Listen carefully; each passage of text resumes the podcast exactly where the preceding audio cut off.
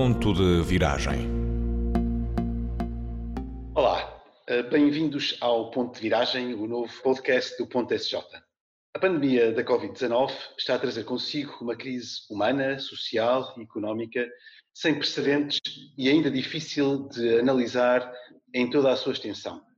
Ao longo das próximas semanas, o Ponto SJ quer procurar compreender como nos devemos preparar para atravessar esta crise.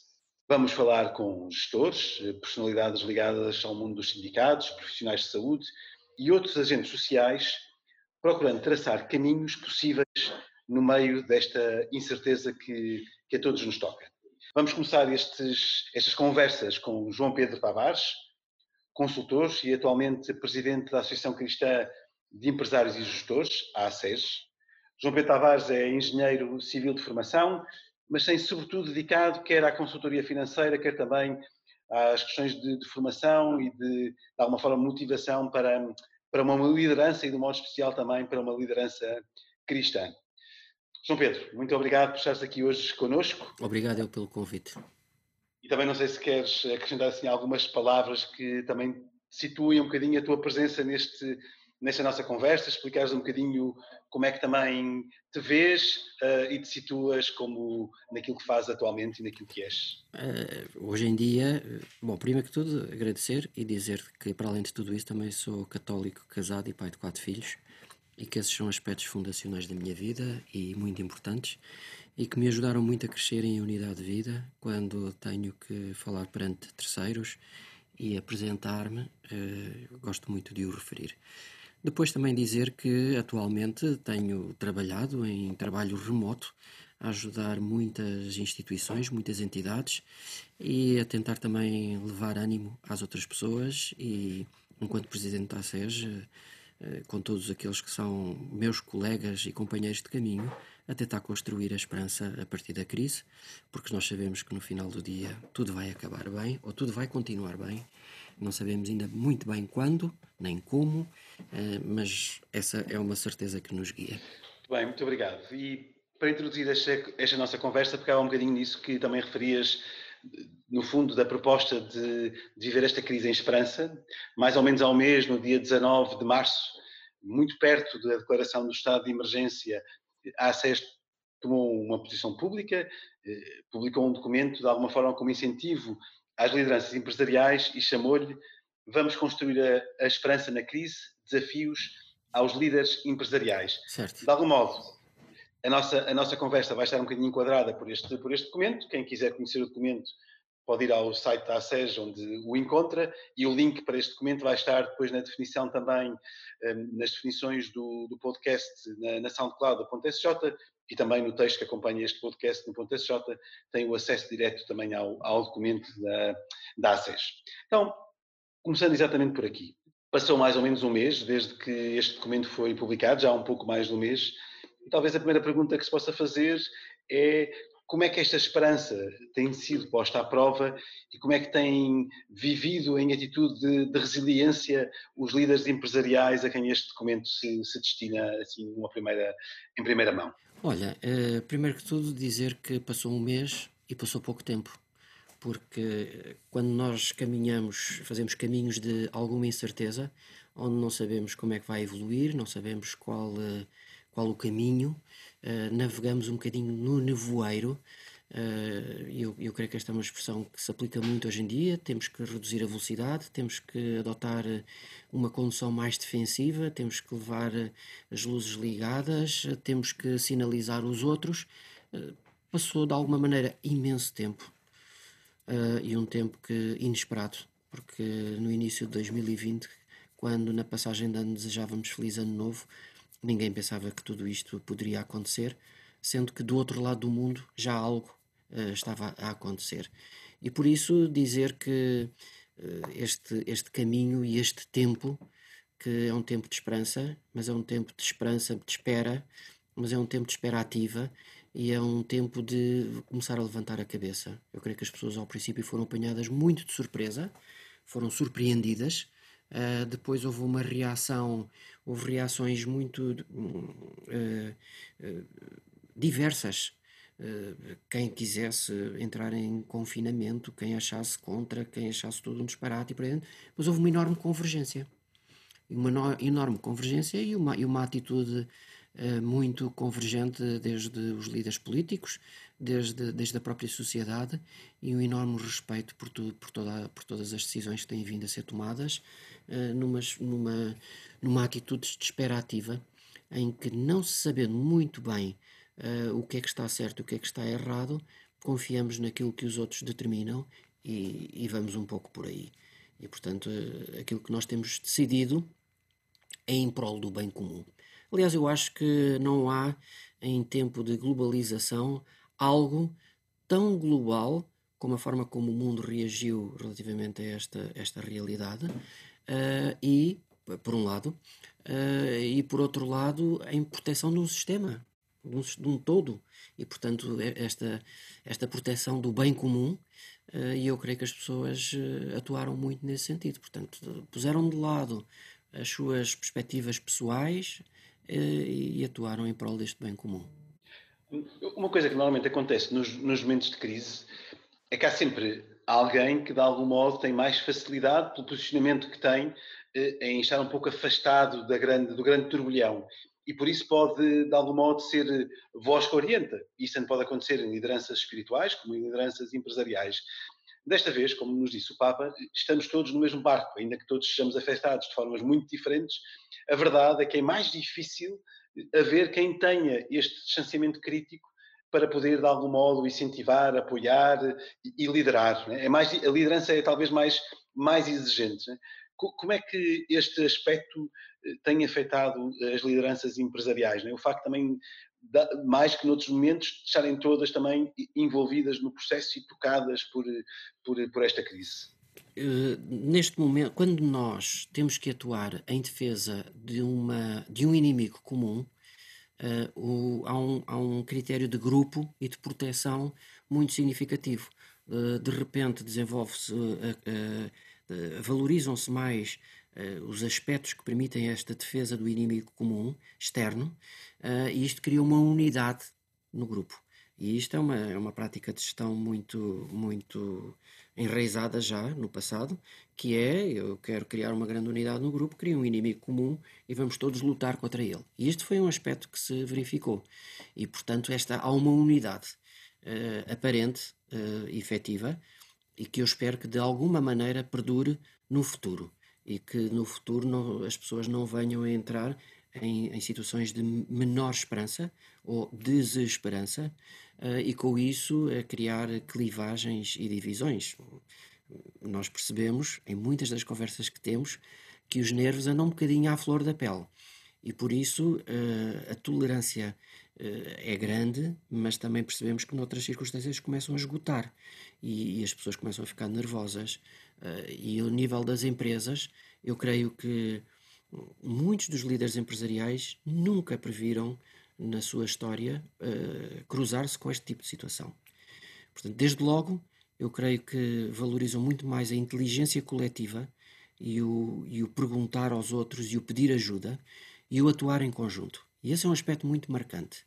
Depois, uh, marcam-se aqui uh, mudanças significativas, porque apesar de haver sempre um cuidado muito grande com o curto prazo, uh, o curto prazo neste momento significa urgência. Já não é apenas e só importante, é muito urgente salvaguardar empresas, salvaguardar postos de trabalho, salvaguardar famílias, pessoas e prever com tudo isso um futuro muito mais marcante. E eu creio que aqui os próprios líderes empresariais assumiram uma atitude de humildade perante a situação, um, reconhecendo que não estaria em nenhum plano estratégico nem nenhum plano empresarial a situação corrente, ainda que todos tivessem, ou muitos tivessem feitos, planos de contingências, planos de continuidades de negócio, uh, e estivessem preparados para tudo isso, a situação é absolutamente nova. Agora, há indústrias que vão sofrer mais do que outras, há empresas que vão sofrer mais do que outras, e com tudo isso vai haver uh, áreas da sociedade uh, que vão sofrer mais do que outras, e isto vai impactar nas famílias, vai impactar nas pessoas. Portanto, temos que ser enormemente solidários, enormemente atentos e disponíveis para atender estas realidades. O pior que podia acontecer era centrarmos-nos em nós mesmos e individualizarmos-nos. Eu creio que aqui nós vamos ter que fazer um reforço significativo do que é, que é o contexto uh, comunitário, desde logo familiar, e atender às múltiplas realidades que vão surgir e que já estão a surgir. Outro dia falava com um líder, um, uma líder de uma grande IPSS e ela dizia-me que uh, muitas IPSS não estão a corresponder àquilo que se comprometeram no passado por falta de meios e, portanto, outras IPSS têm que vir uh, acudir e acolher novas realidades de pobreza. E, e, esta, esta pobreza é uma marca que vai, que vai surgir mais no futuro. E disso não tínhamos dúvidas. Portanto, é muito necessário um sentido de maior solidariedade e de atenção ao outro.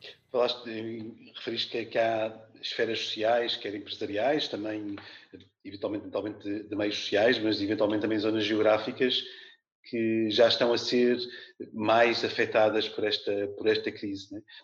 Consegues identificar assim algumas zonas de, de urgência social que, que seja, a que seja necessário estar-se mais atento? Eu creio que uh, aqueles que estavam mais desprotegidos vão ser aqueles que vão necessitar um maior apoio uh, mais próximo. Nós, mesmo em família, fazemos voluntariado e questionamos-nos devemos ou não devemos sair de casa em confinamento para atender, para, para cumprir com as nossas responsabilidades de voluntariado ou não. E eu creio que isso vai, vai surgir. Depois temos uma enormidade de, de famílias em layoff. E eu, quando digo famílias, é que neste momento há perda de rendimentos.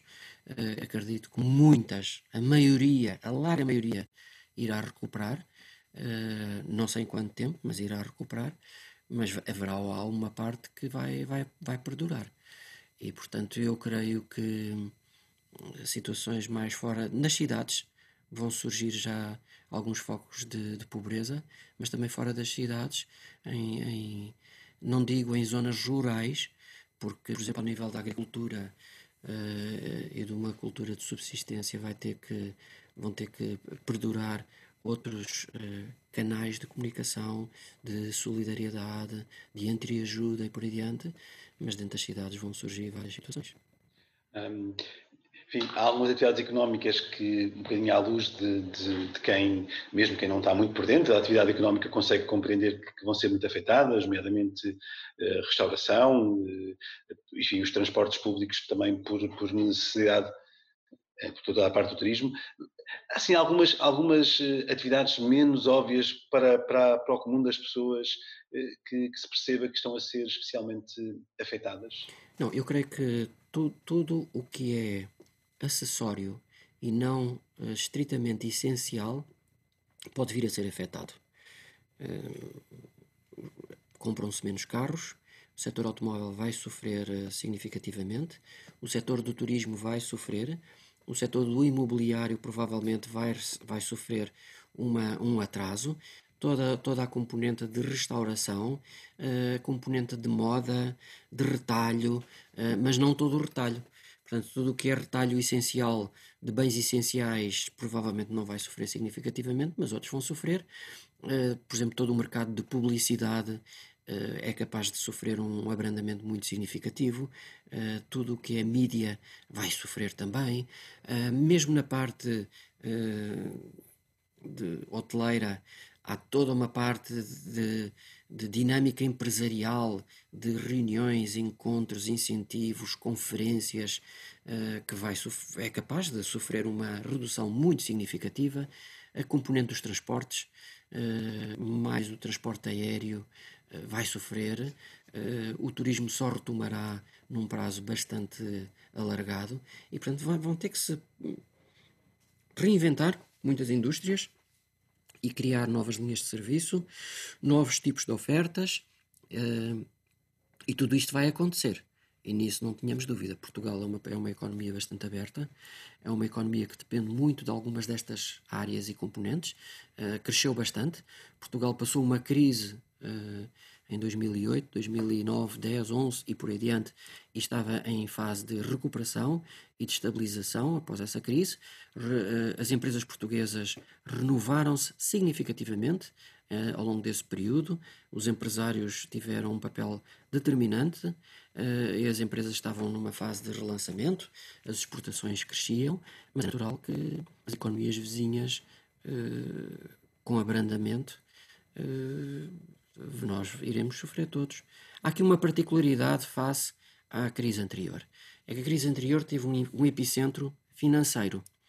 E, portanto, foi a partir daí que depois todo o efeito dominó se determinou. Depois teve impacto no imobiliário, teve um impacto em muitas empresas e por aí diante. Mas foi um, um impacto que começou ao nível financeiro, com uma desproteção muito grande dos bancos, que tiveram sob assistência, o próprio país com aumentos significativos na sua dívida pública e privada e que também teve planos de assistência, que bem nos recordamos, uh, e agora esta crise é uma crise absolutamente global. Portanto, há aqui uma. não há um foco, não há uma situação muito particular. É global, atinge a todos. E, portanto, uh, eu creio que vai conduzir a níveis de, de, de, de crescimento, de recessão.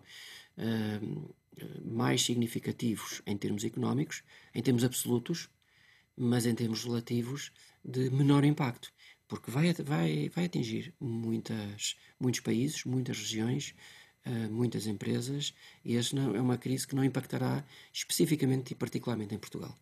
Agora, Portugal, dentro das, da sua economia, tem de facto algumas linhas e indústrias, linhas de negócio e indústrias que vão ser particularmente impactadas, e já falamos, por exemplo, na componente do turismo e da restauração. Mas o, país vai se reinventar e, e, os portugueses têm uma resiliência absolutamente extraordinária, uh, e eu creio que uh, os bancos e as empresas estão muito melhor preparados. Infelizmente, nós começamos a ficar treinados em crises e, portanto, sabemos como recuperar. E eu creio que a esse nível o país está muito melhor preparado do que estava no passado e, portanto, eu creio que também vai ter uma reação e uma energia e um foco muito mais uh, pragmático e muito mais uh, resiliente do que no passado. Tenho enorme esperança uh, que isso vai acontecer. Só, uma coisa que, que, me lembrei um bocadinho ao, ao, ouvir o facto desta ser uma crise, no fundo, global e por isso há, há aqui uma, uma, uma, característica muito diferente. Até, até, que ponto é que pode haver também neste, neste tempo, sobretudo, enfim, penso em algumas maiores potências económicas, não é?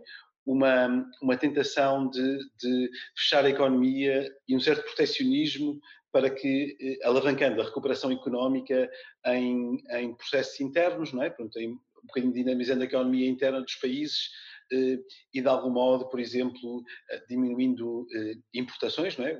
Enfim, para alguns, para alguns outros países mais pequenos, para quem isso pode ser uma alavanca importante, colocar isso também em, em, em perigo. Sim, eu ontem falava com o presidente de um banco que me dizia que eu tenho o banco praticamente todo a funcionar.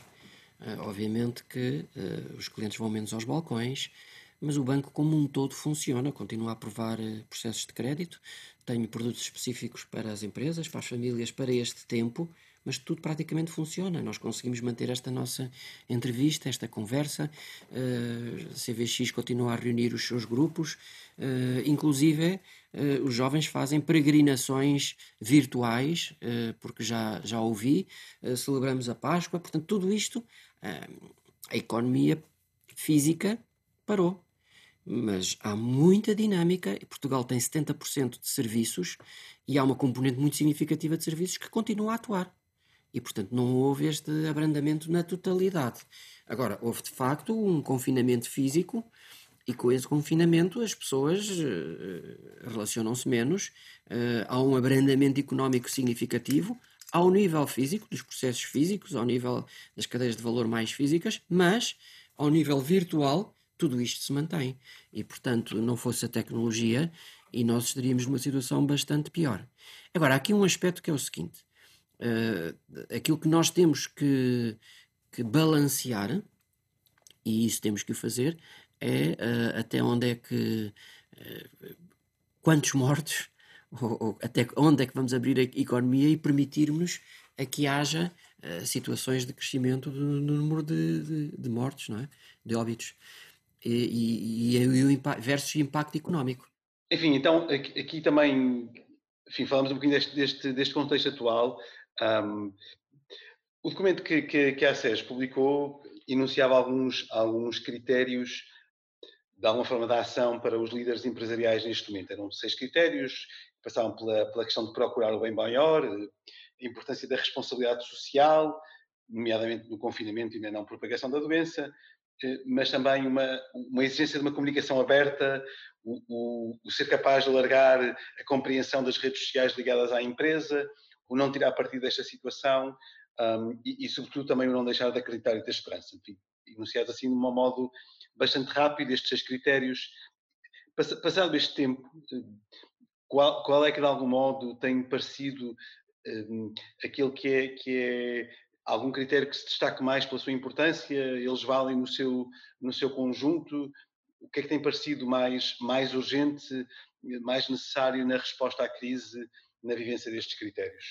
Olha, uh, aquilo que tenho visto e aquilo que vejo, primeiro que tudo, estes critérios são critérios que começam por ser pessoais, antes de serem empresariais.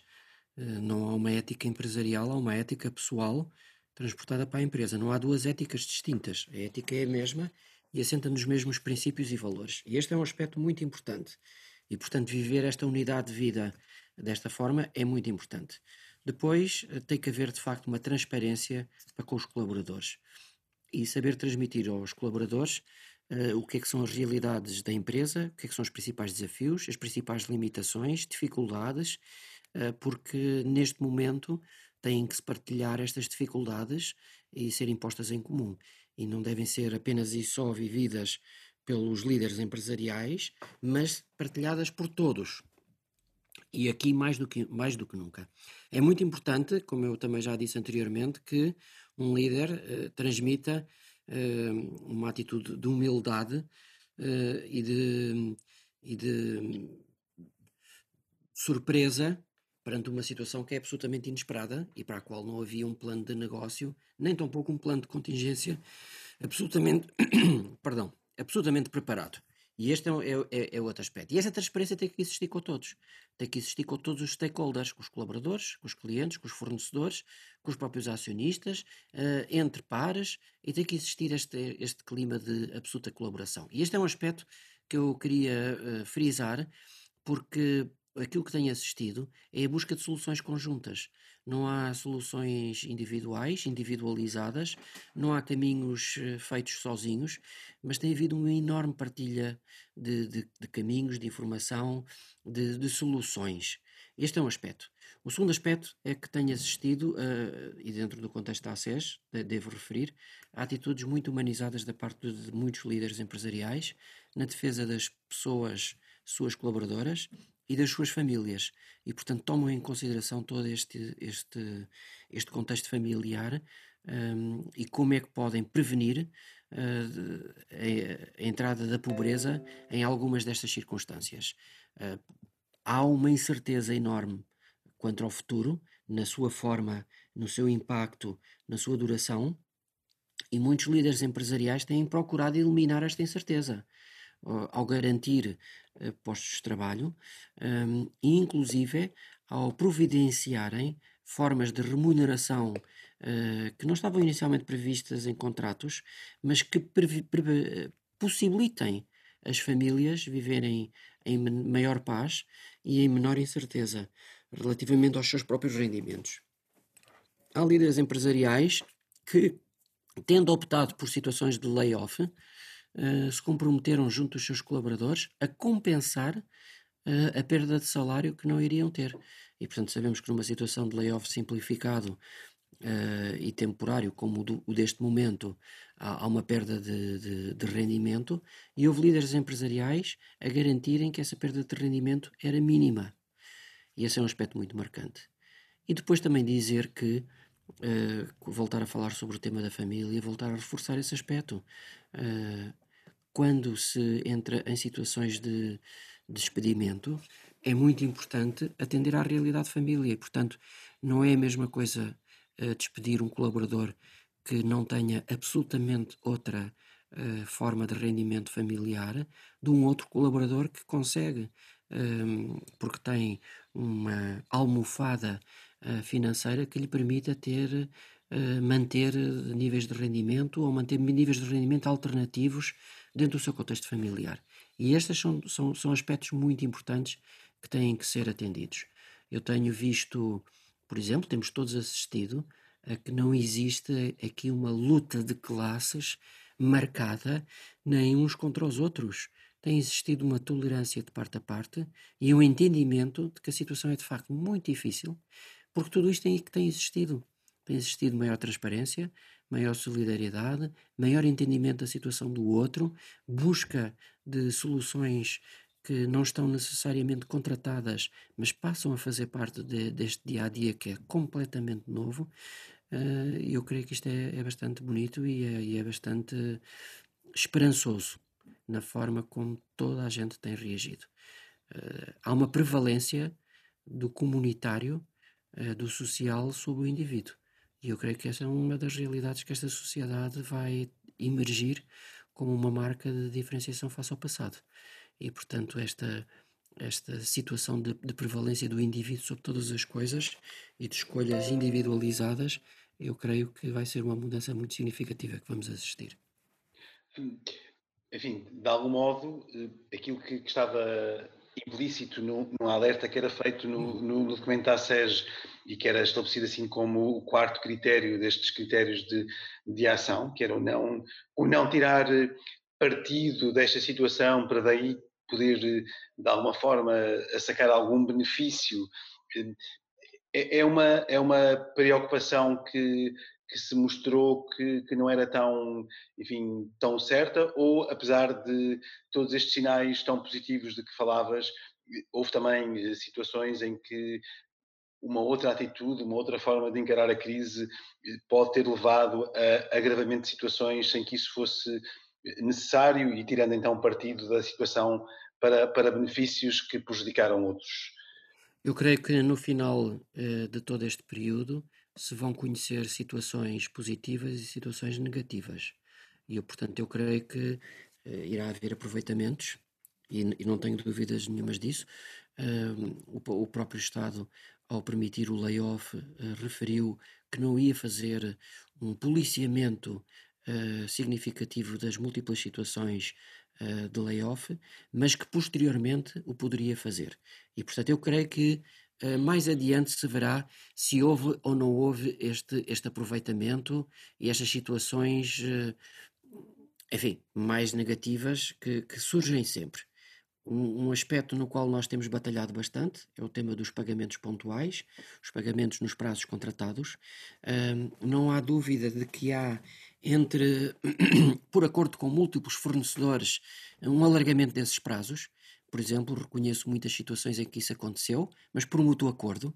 Uh, mas também haverá outras situações em que uh, os prazos de pagamento se irão agravar.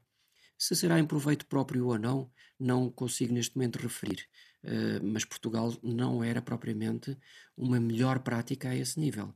Nós tínhamos prazos de pagamento, uh, incumprimentos nos prazos de pagamentos com valores de mais do dobro da média europeia. E, portanto, é algo onde a nossa economia tem muito a começar.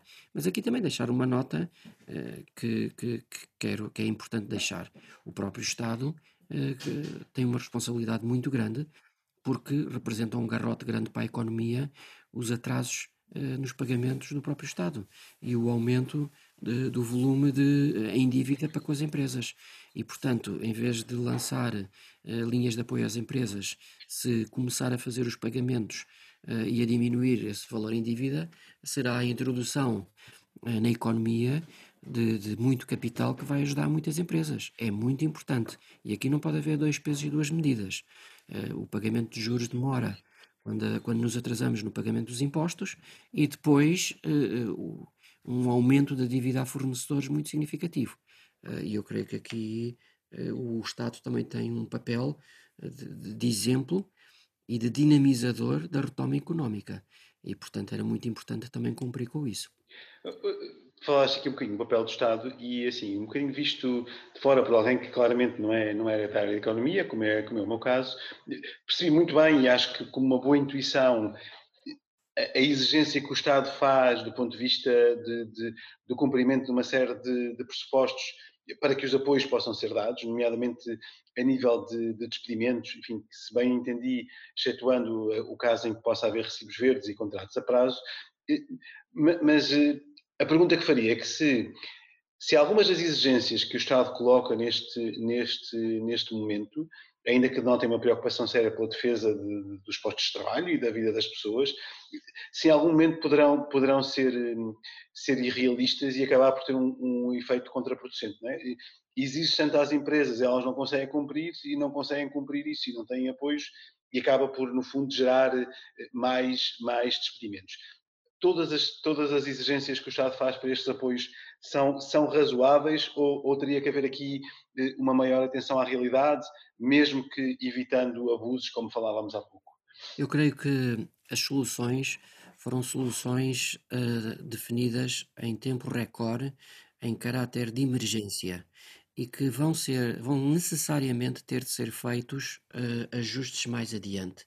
E, portanto, eu acredito que o próprio Estado vai ter que fazer esses ajustes mais adiante relativamente aos pacotes de fiscais que, que, que emitiu e de benefícios fiscais uh, que, que, possibilitou às empresas, nomeadamente o atraso, algum, o adiamento em alguns pagamentos. Uh, há quem na altura referisse isenção, mas não, não, não creio que isso seja de todo possível mas são adiamentos em responsabilidades que vão, vão, vão surgir mais adiante.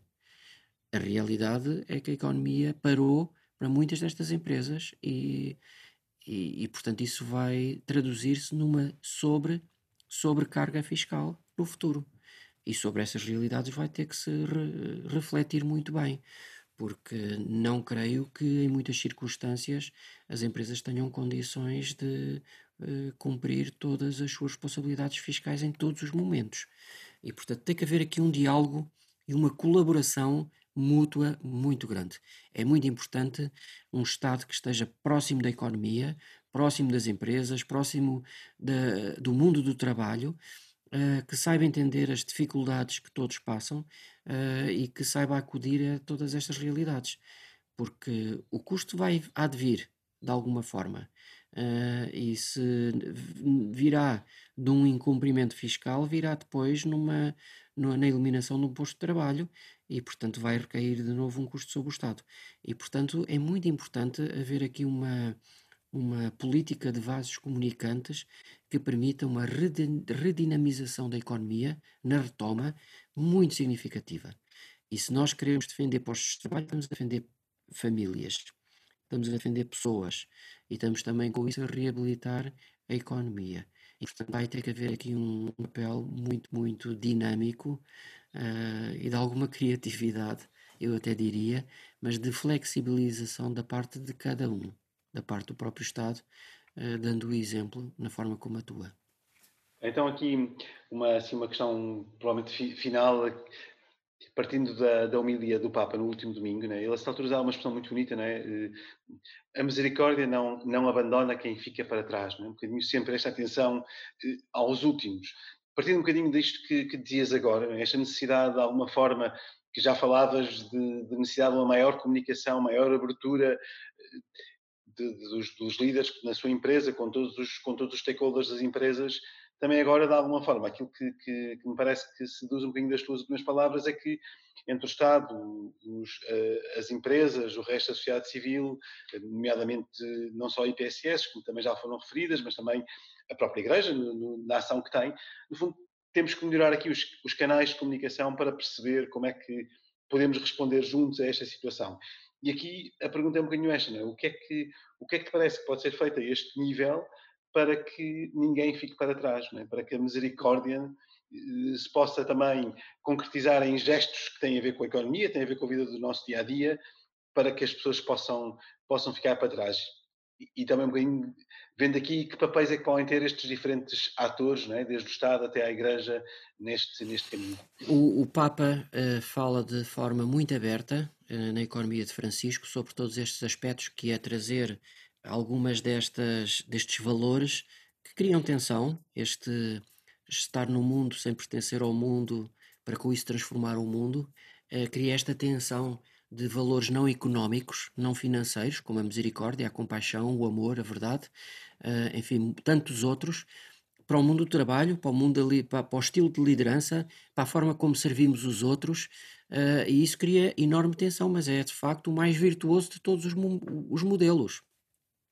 Há um aspecto que, que temos que uh, consciencializar todos. Nós dispomos de todas as capacidades necessárias para resolver muitas situações e problemas. O que nos falta é atitude, uh, falta-nos caráter. Portanto, os problemas no mundo não surgem por falta de capacidade elas existem. existe uma sobrecapacidade tecnológica, de inovação, de, de, intelectual, de ciência, a todos os níveis, eh, financeira, eh, de produção de alimentos. Existe. O que não existe, o que existe aqui é um desafio ao nível do caráter dos líderes, na forma como têm que atuar. E este é que é o aspecto mais importante. Depois, há um outro aspecto que é, era muito perigoso que nos habituemos às novas situações que vão surgir situações de pobreza, situações de exclusão, e, e olhássemos para tudo isso com um encolher de ombros, com uma indiferença, com uma resignação. Dizer a este propósito que a SES vai lançar o semáforo de combate à pobreza. E este semáforo é precisamente a partir das famílias avaliar situações de pobreza e como combatê-las e capacitá-las. Como é que funciona? Só, eh, esse, explicar só um bocadinho como é que Esse semáforo de, de, de combate à pobreza funciona da seguinte maneira: é, é disponibilizada uma ferramenta e que, a, e que a família vai avaliar, cada família, a partir do contexto empresarial, eh, a empresa determina que todas as famílias da, da, dos seus colaboradores vão fazer a avaliação desse semáforo.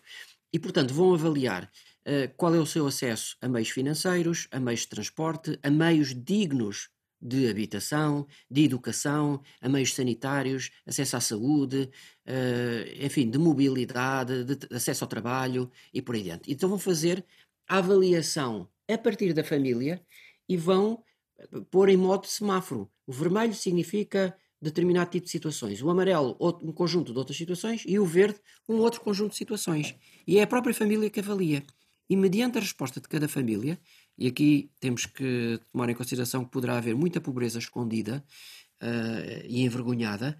Uh, em, em, função desta, desta determinação, uh, vão ser lançadas medidas de capacitação da, da própria família, de compromisso da própria família e de ajuda no sentido de buscar meios alternativos para resolver os seus próprios problemas. E isto vai surgir a partir do tecido empresarial. E depois tentaremos estender isto a, a muitas IPSS e a muitas outras realidades dentro da sociedade portuguesa. E isto vai ser um mecanismo, uma linguagem comum e um entendimento das situações reais, da avaliação uh, de pobreza uh, aos vários níveis dentro das próprias empresas. No outro dia dizia-me um líder empresarial que estava chocado quando se apercebeu que um colaborador seu saiu do horário, no final do horário de trabalho, para ir apanhar cartão na rua. Ele nunca se tinha percebido que tinha pessoas, colaboradores seus, a apanhar cartão na rua. E, portanto, este tipo de situações e a tomada de consciência destas situações são muito importantes. E, portanto, nós não podemos é, olhar com, com esta indiferença que o Papa diz, esta resignação, este encolher de ombros e, e dizer: olha, não podemos fazer nada. Não há nada que se possa fazer. Claro que há. E, portanto, eu creio que é aqui que nós temos que, que, que ter esta consciência e atuar de forma absolutamente conjunta. E, portanto, uh, esta introdução destes valores não economicistas, nem de curto prazo, esta, eu, eu, são valores de cume. Eu, para atingir a compaixão, eu, para atingir esta, este olhar pelo outro, este, esta, esta maior tolerância, esta maior humildade, uh, são valores de como que obrigam a outros valores, obrigam um olhar diferente, uh, obrigam uma atenção diferente, uma proximidade e obrigam uma atitude de querer resolver e de me empenhar uh, nessa resolução. Eu queria deixar aqui o desafio de um, uma pessoa que muito aprecio, um, um líder empresarial americano, que diz que, que não haja grandeza sem bondade.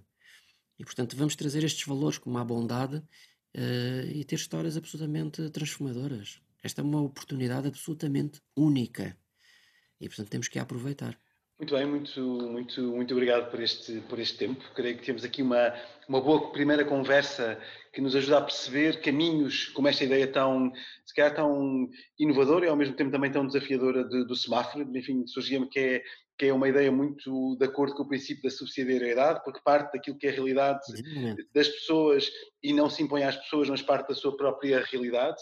Serão certamente caminhos como estes que podemos ir percebendo que no meio desta crise que temos que atravessar, porque ela está aí e não a podemos, não a podemos iludir, que vamos procurando também, de alguma forma, encontrar através daquilo que está a ser feito nestas, nestas conversas do ponto de viragem. Um, muito obrigado, João Pedro, por este, por este tempo. Obrigado. Para a semana, no dia 1 de maio, vamos publicar a segunda conversa que, que será com, com Carvalho da Silva, que nos ajudará também a, a prescrutar como é que o mundo do trabalho, a partir de uma outra perspectiva, pode também eh, preparar-nos e ajudar-nos, através da, da, sua reflexão, um, a atravessar esta crise. Um, muito obrigado, João Pedro, e até, até uma próxima. Até breve. Até uma próxima conversa. Continuamos juntos o caminho. Sim, senhor. Obrigado. Muito obrigado.